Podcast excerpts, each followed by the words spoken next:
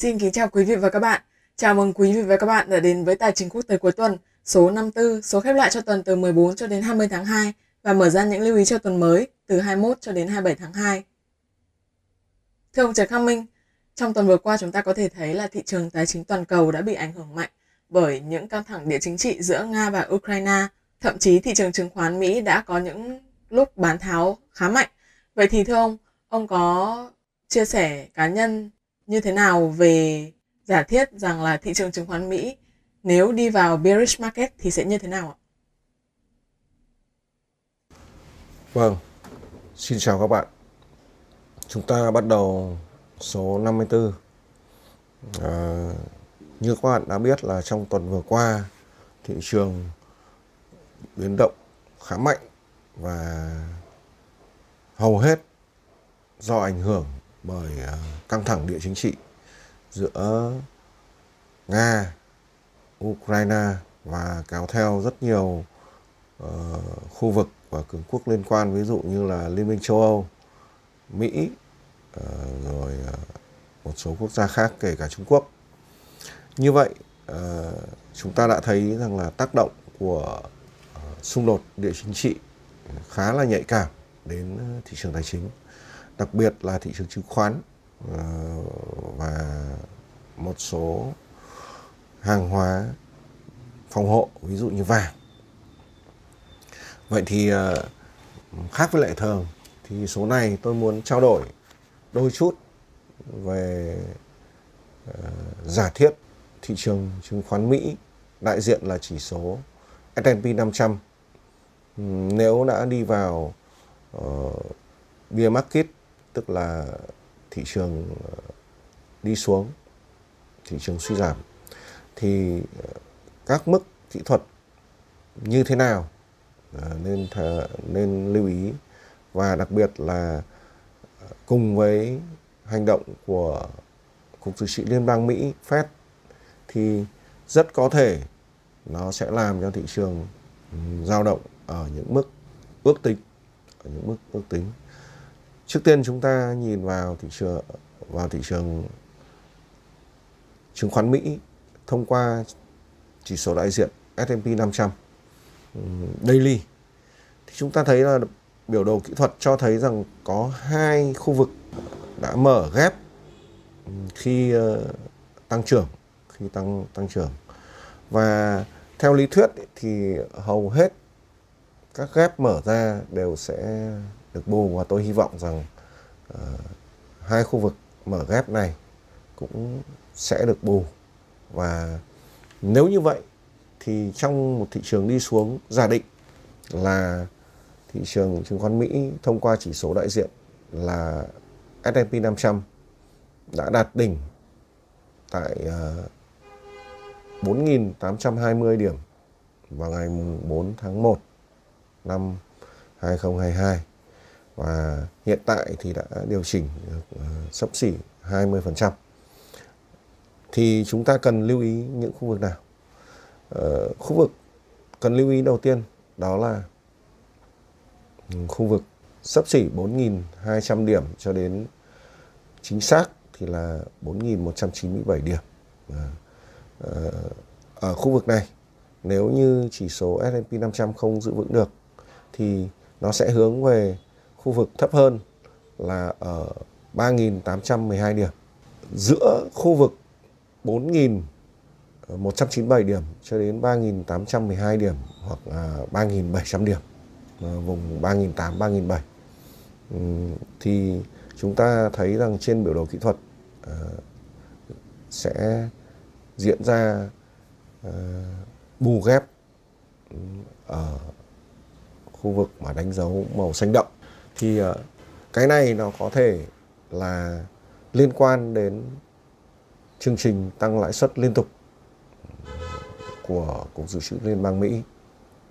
Và tôi hy vọng rằng là ở những khu vực này thì các nhà đầu tư hết sức thận trọng tránh uh, hành động vội vã uh, có thể thiệt hại lớn. Khu vực tiếp theo chúng ta uh, quan tâm đó là nếu như mức 3.812 điểm không giữ giữ vững và cũng bị xuyên thủng nốt. Đồng thời mọi điều chỉnh đều ở phía dưới mức này. Thì S&P 500 sẽ hướng về khu vực 3.500 điểm. Dưới khu vực 3.500 điểm, chúng ta thấy có một ờ, một khu vực được đánh dấu, đó là cũng là khu vực xảy ra uh, ghép và nếu dưới khu vực này thì uh, rất có thể là S&P 500 sẽ không giữ vững được ở mức 3.500 điểm và sẽ hướng tiếp về khu vực 3.200 đến 3.189 điểm. Đồng thời sẽ bù nốt ghép tức là khoảng rỗng khoảng trống giá. Mức 3.189 điểm nó là mức điều chỉnh ờ, 61,8% tính từ ờ, mức 2.181 điểm ngày 23 tháng 3 năm 2020 lên đến mức 4.820 điểm ngày 4 tháng 1 năm 2022 tức là trong vòng khoảng à, gần 2 năm. Và đây là mức khá quan trọng tuy nhiên vẫn có thể nếu chúng ta tính nhìn xa hơn nữa thì à, sang đồ thị dài hạn hơn đó là đồ thị à, uh, monthly của S&P 500 thì chúng ta thấy rằng rất có thể uh, S&P 500 sẽ đi qua khu vực 61,8%.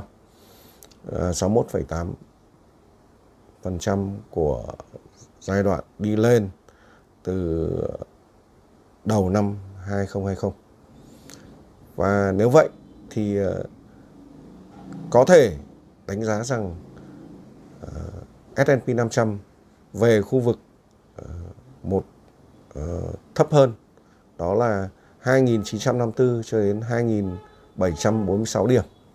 Có lẽ khu vực này là khu vực sẽ tạo uh, cân bằng cũng như là uh, mức giá của các cổ phiếu đã đủ hấp dẫn để tất cả các nhà đầu tư lớn cũng như nhỏ uh, lại uh, vững tâm mà mua vào và đó là tính toán về thị trường đi xuống. Nếu có thể xảy ra à, tất nhiên là đó chỉ là tính toán cá nhân thôi.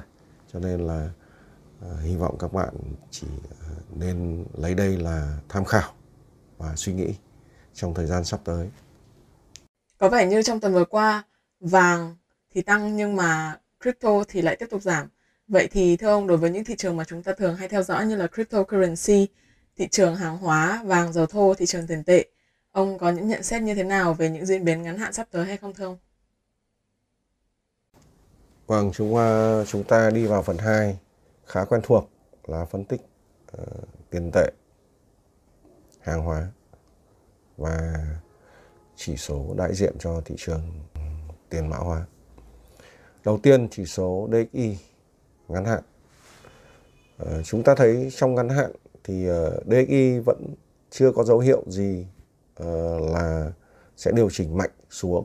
Mà uh, mọi tích lũy mọi củng cố của chỉ số này ở trên mức 95.11 thì vẫn cho thấy hướng rằng là chỉ số này vẫn đang hướng về khu vực 96.53 cho đến 97.35 thậm chí là cao hơn Ờ, là trên cả 97.35 đó là 98. À, ờ, vì sao thế? Vì à, chúng ta đang đến rất gần với chu kỳ tăng lãi suất liên tục ừ, của Fed.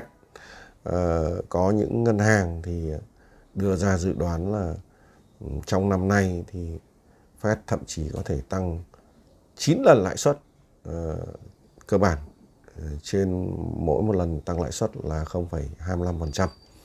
Tuy nhiên phần đông thì uh, dự báo rằng sẽ tăng 5 hoặc 6 lần. Uh, đó là dự báo của rất nhiều ngân hàng lớn trên thế giới. Do đó, ờ, tâm lý chung thì chỉ số này vẫn sẽ vững lên. Cặp tiền euro đô la Mỹ. Đây là cặp tiền mà như số trước tôi đã đánh giá đó là nếu không thể break out và củng cố ở trên mức 1.1483 thì cặp tiền này sẽ điều chỉnh đi xuống và hiện tại thì ờ, vẫn mức đánh giá như tuần trước, đó là tất cả mọi điều chỉnh của cặp tiền này ở dưới mức 1.1483 đều có thể ờ, làm cặp tiền này suy giảm về khu vực 1.1188 cho đến 1.1120 hoặc thậm chí là thấp hơn. Cặp tiền thứ hai đó là đô la Mỹ yên Nhật. Thì tôi vẫn giữ nguyên đánh giá ngắn hạn đó là nếu cặp tiền này vẫn điều chỉnh và tích lũy trên mức 112.52 thì cặp tiền này vẫn có thể hướng lên vùng 116.5 cho đến 118, thậm chí có thể là cao hơn. XAU vàng chỉ số. Chúng ta thấy trong tuần vừa rồi Ờ, vàng tăng tốc khá nhanh và khá mạnh uh, do những tin tức rất nóng bỏng về xung đột có thể xảy ra giữa Nga và Ukraine và có thể cuốn theo uh, Liên minh châu Âu cũng như là một số cường quốc khác ví dụ như Mỹ uh, thậm chí là cả Trung Quốc uh, gián tiếp.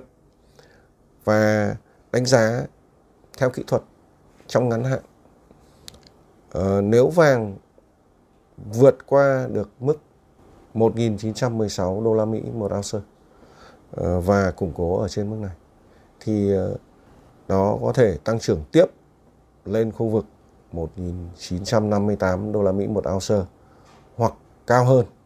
Ngược lại, nếu như uh, tình hình căng thẳng địa chính trị có thể hòa hoãn hơn thì ngay lập tức chúng ta thấy rằng là Ờ, nếu vàng không thể break out hoàn toàn lên khỏi mức 1.916 đô la Mỹ một ounce, vàng sẽ điều chỉnh đi xuống.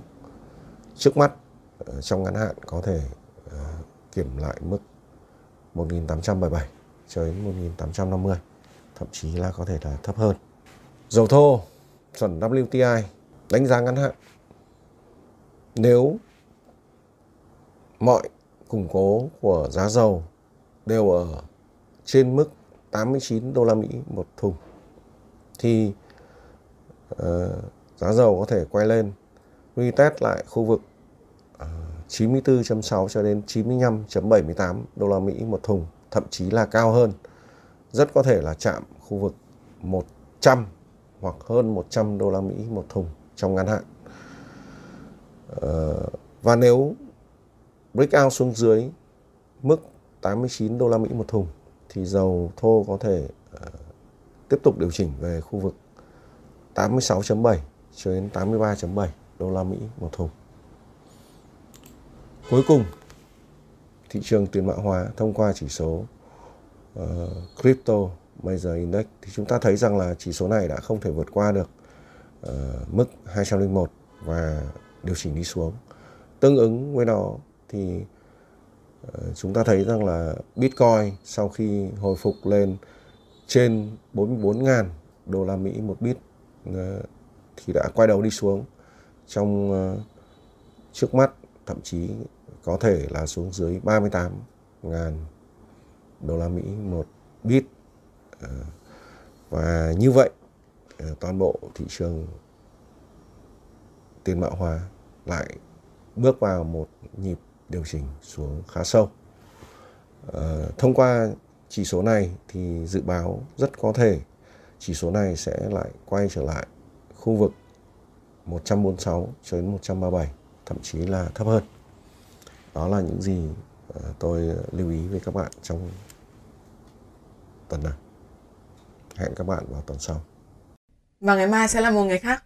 Vâng xin cảm ơn ông Trần Khang Minh đã chia sẻ những đánh giá cũng như những phân tích cùng các quý vị khán giả thưa quý vị và các bạn ở phần cuối bản tin ekip chương trình tài chính quốc tế cuối tuần xin gửi lời cảm ơn chân thành và sâu sắc đến những comment những đóng góp rất nhiệt tình của các quý vị khán giả liên quan đến phần kiến thức cơ bản mà chúng tôi đang trong quá trình nghiên cứu xây dựng và sẽ thêm vào bản tin trong quá trình sắp tới. Thưa quý vị và các bạn, ekip chương trình luôn luôn cầu thị và muốn có thể đưa đến cho quý vị khán giả một chương trình chất lượng và thu hút nhất. Vậy nên nếu như quý vị và các bạn có muốn đóng góp thêm cho chương trình hay có những ý tưởng về những chủ đề mà quý vị khán giả quan tâm và muốn chương trình đề cập tới, xin đừng ngần ngại để lại comment của các bạn ở phần comment bên dưới những video bản tin để chúng tôi có thể thu thập cũng như là xem xét và đưa vào những nội dung chương trình tiếp theo. Xin cảm ơn quý vị và các bạn đã luôn dành thời gian theo dõi và ủng hộ bản tin, ủng hộ ekip chương trình và chúng tôi xin hẹn gặp lại các bạn vào thứ hai tuần sau để chúng ta cùng tiếp tục theo dõi cũng như là đưa ra những lưu ý tiếp theo cho thị trường tài chính thế giới nhé. Xin cảm ơn các bạn. Các bạn có thể đưa ra những câu hỏi, chủ đề mà các bạn quan tâm ngay dưới phần comment video hoặc trên trang Facebook của ông Trần Khắc Minh. Ngoài ra, hòm thư trần khắc minh tcqt gmail com cũng luôn hoạt động để nhận những thắc mắc đến từ các bạn. Những câu hỏi chủ đề được đề xuất bởi các bạn sẽ được ông Trần Khắc Minh giải đáp trong các số tài chính quốc tế tiếp theo. Nếu quý vị quan tâm và muốn được cập nhật, theo dõi những tin tức mới nhất từ chúng tôi, xin mời quý vị hãy bấm vào đăng ký theo dõi kênh YouTube Trần Khắc Minh, bấm subscribe và chọn sau khi đăng ký theo dõi kênh, các bạn hãy nhớ bấm vào biểu tượng hình chuông ngay cạnh nút đăng ký theo dõi, chọn thông báo cho tất cả để sau đó YouTube sẽ gửi cho các bạn những tin nhắn cập nhật ngay khi mà chúng tôi đăng những video cũng như là tin tức mới.